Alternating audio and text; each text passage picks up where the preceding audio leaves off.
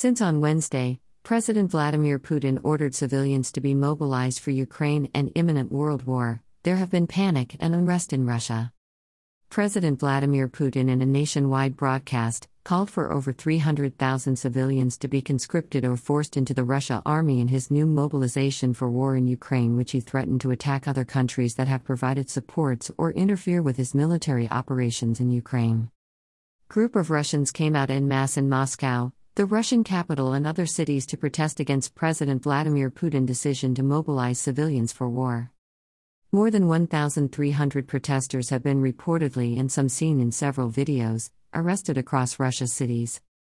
Thousands of Russians on Thursday fled the country. Information reaching us as at press time indicated that one way flights out of Russia have been sold out or fully booked.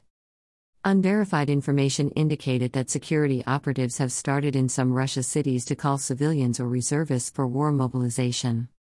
Greater than Russian protesting is pathetic. That is a protest https colon slash slash t.co slash chair. BN9 FC6B. Greater than. Greater than Gargamex, at Gargagargamex, September 21, 2022. Greater than cough cough Arab Spring. Every fire starts from a small spark. Greater than.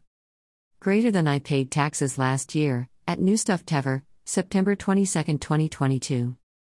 Greater than the prospect of having you or people you love die in war hits different, huh? Greater than.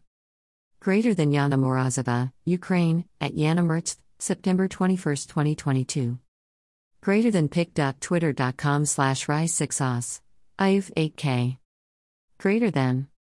Greater than Buster Scruggs, Portugal, Ukraine, at John underscore 8384, September 21, 2022 greater than themselves. Selfish lot. Greater than. Greater than Jarrett Northup, at Jarrett Northup, September 21, 2022. Greater than gotta hand it to the fellas. You do amazing work. Greater than. Greater than Anaslimido, at Anaslimido, September 21, 2022.